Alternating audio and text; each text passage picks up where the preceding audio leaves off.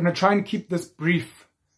One of the things I forgot to raise when or after Enoch Godongwana had delivered the um, budget speech earlier this week to basically discuss, discuss the finances of South Africa as a country.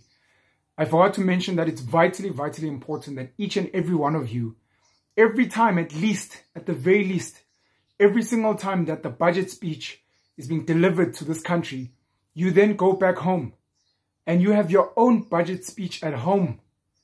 What is your state of finances looking like? What does your home economy, your family economy look like? I've written a blueprint, a budgeting blueprint, and I post it every now and then on my social media platforms. The budget blueprint basically speaks about what percentage of your money should be going to shelter. Shelter is your rent, your bond. If you may be contributing at home because you stay in a back room or in, in a commune somewhere, what percentage should be limited to that? And currently it's 30%. What percentage of your budget goes to transport and travel? So maybe you ride the train, maybe you ride a bus, um, maybe you use uh, meter taxis and Uber, maybe you have a car. And a car obviously comes with car insurance. It comes with every year you have to renew your license disc, uh, your driving license, car wash, maintenance and servicing, those kind of things. So that's very, very important. 20% of that is normally for your transport travel costs. Then there's food, which is about 15%. That includes takeaways and your groceries and the like. Then there's obviously connectivity, data, your, your, your cell phone, your Wi-Fi, your internet, um, etc., etc. Then there's medical expenses. But essentially my point is you need to look at your own budget. It's nice to hear that South Africa's budget is now sitting at 5 trillion rand and our national interest on this budget is over 300 billion rand. You hear that and it doesn't really mean anything to you. Our debt to GDP is over 80%. What does that really mean to you? What you need to look at is, of course, a lot of us are not financially literate. And that's where people like myself come in. And in the past, and maybe even still now, and moving forward, I've tried very hard to be a financial coach and consultant to a lot of people. I've sat with people and we've gone through their bank statements. And I've given them advice on where to tweak and touch and, and tuck in and, and see how they can structure their budgeting better. A lot of us don't have the financial literacy. You're meant to have an income statement with your income and your expenses that you break down and we can see how much money you're making. Do you only have one income line, which is your salary? Can we add more? Can we add rental income? Can we add uh, dividends from shares? Can we add something else? Then what do your expenses look like? And where in your expenses are you being wasteful? So we can fix some of those things as well. And then after your income and expenses, then we look at what's called the balance sheet, which is your assets and liabilities. Assets are the things you have that generate money for you. Liabilities are the things you have that take money from you. Your liabilities is your debt. Assets is something like a job, but most people don't put it on the asset column. What you look at is things like vehicles. Do you have property? Do you have shares? Then your liabilities is your long-term debt, your car loan, your home loan, any personal loans, etc. What interest are you actually paying on those things? Is it good interest? Is it bad interest? Can you go and renegotiate that with your banker and sit and say, look, I think my credit profile looks good. I don't understand why I'm paying 17%. I think I should be paying closer to 12%. And have that conversation and see how it affects your installments. Then you go after looking at this home budget and you look at your income statement and you look at your balance sheet and then you sit with your family members, your children, your partner, and you say, listen, this is how much I'm earning. This is how much your mom or your dad is earning. You as the kids, can you guys contribute in the home? Either through various chores for the neighbors and earn an income. Can you make some money online? Can you sell some artworks? Or can you save us some money as kids? Do you guys need to be wearing Air Forces? Do you need to be wearing Jordans? Do you really, really need to get new clothes every month?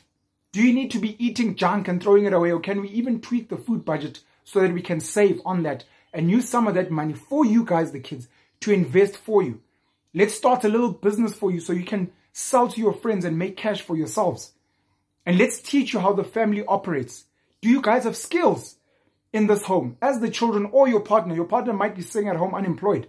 Meanwhile, they have two arms, they have two legs, they have a brain to think. They should be doing something productive to stimulate the home economy. We're not having these conversations and they're vitally, vitally important. For me, part of what I've, I've requested is that people call me to their homes to sit with their families. Even if you're frustrated by something like black tax, pen, you know, my mom always asks me for 4,000 every month, for 2,000 every month, and I'm stressed because I'm under so much pressure with debt and I'm not earning enough. I don't know how to say no.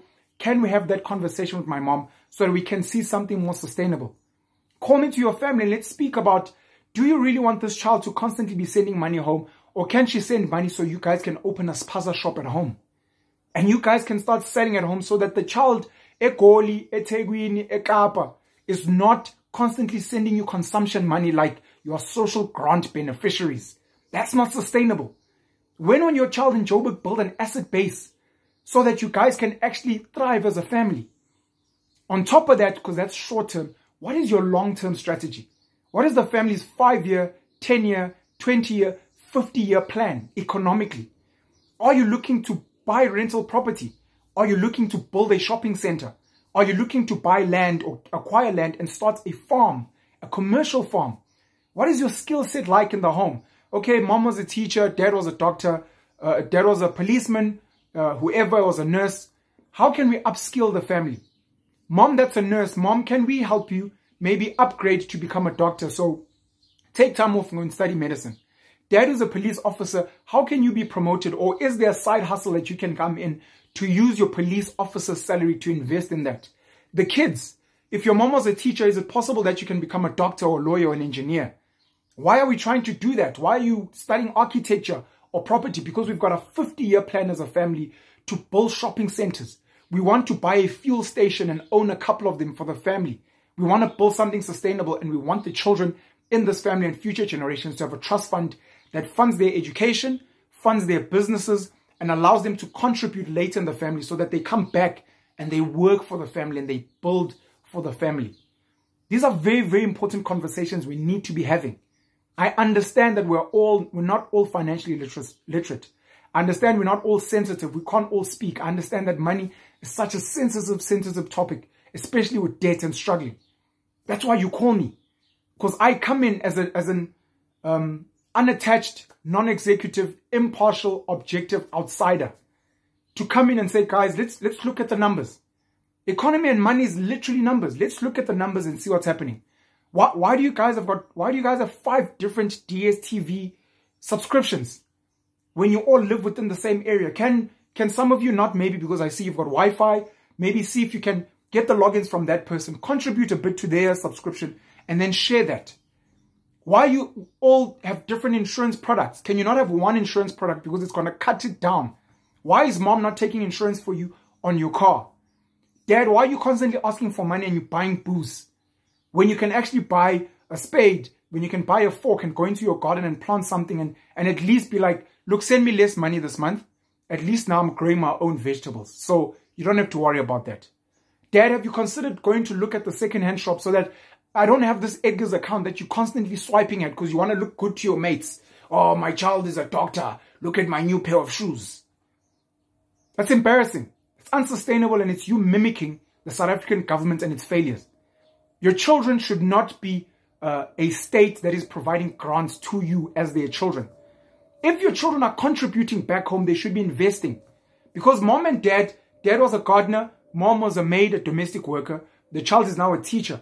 The teacher needs to be going home and saying, the little money I'm giving you so that dad as a gardener can start his gardening service. So that mom as a domestic worker can maybe start supplying other domestic workers with aprons. Maybe she can add something to domestic work and sell secondhand clothes. And we build ourselves.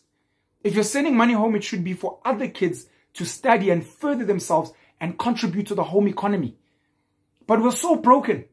And obviously we've defined success as how far away from my family can I get? If you're from Emadadeni in Newcastle, min miniature success is moving to a drop in in town. A bit more success is maybe moving to Durban or Joburg. Yo, I've moved far away from Emadadeni. I'm now in Joburg or I'm now in Cape Town. I'm successful. Super duper success to abantu abamnyama is I'm from Emadadeni in Newcastle, but now I live in New York. Now I live in Hong Kong. I'm so successful. I'm so far away from my family. The families that thrive, the Jews, the Indians, the Afrikaners, and those people, are very much about I'm going out there, not to be far away from you, to acquire knowledge and skills and resources we do not have so I can bring them back home so that we can build at home. And if we're not building at home, once I find an oasis, a better life that side, I will come and fetch you, Harriet Tubman. I will fetch you from Emma Emadaden and bring you to New York so that we can all live together. Dad, you will drive cabs. Mom, you will work at McDonald's, but we're building something here because we have a 10 year, 20 year, 50 year plan together. Fundamentally important every time you listen to the budget speech. Your families should be having a home family uh, budget speech discussion around money and those things at least once a month, at least once a quarter. If not possible, every week via Zoom, via WhatsApp video, chat.